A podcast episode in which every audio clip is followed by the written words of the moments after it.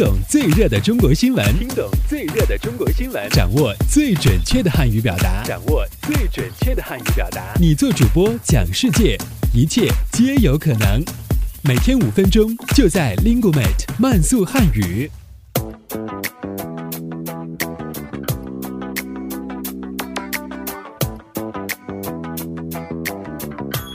嗨，大家好，我是主持人阿布，欢迎来到本期的慢速汉语。以下新闻均摘编自国际在线网站。好，我们来看看今天都有哪些要闻趣事的发生。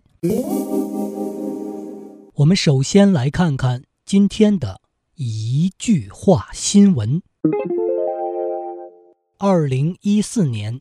张艺谋将携自己的回归之作《归来》重磅来袭。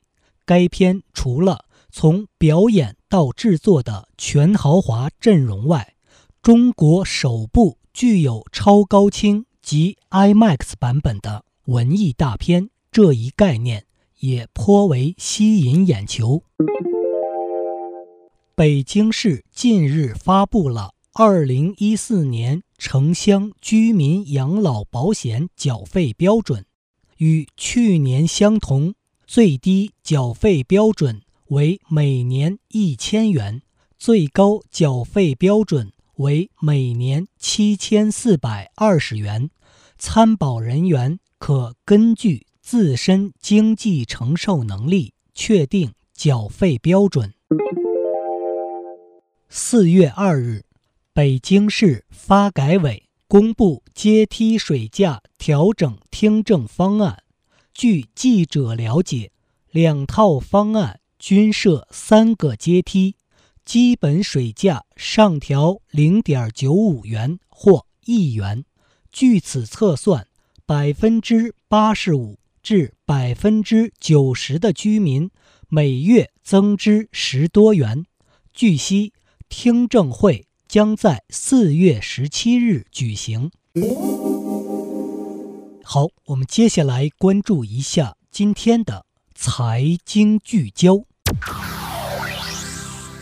中国连锁经营协会日前发布中国城市便利店指数，该指数通过对二十六个大中型城市的。便利店发展情况的四个重要指标的综合分析，得出这些城市的便利店指数排名，其中深圳、东莞、太原名列前三，上海、广州分列第六和第九位，北京则排名倒数第二。这四大指标分别为城市便利店增长率。饱和度、二十四小时比例和政策支持力度。调查显示，我国约一半便利店全天候营业。二十四小时便利店的地区分布，南方明显高于北方，沿海明显高于内陆城市，这基本符合气候和消费习惯。好，最后进入到今天的环球博览。圣杯是公元三十三年耶稣受难前在逾越节晚餐上使用的葡萄酒杯。圣杯因为这个特殊的场合而被赋予某种神奇的能力。千百年来，人们一直在苦苦搜寻这个圣杯。据美国纽约每日新闻报道，近日，西班牙的两位历史学家在经过三年的研究与搜寻后，找到了这个圣杯。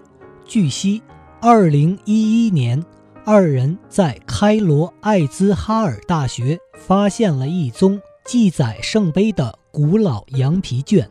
随后，他们利用卷中提供的线索。展开研究，最终确认西班牙国王菲迪南一世的女儿所持的圣杯是正品。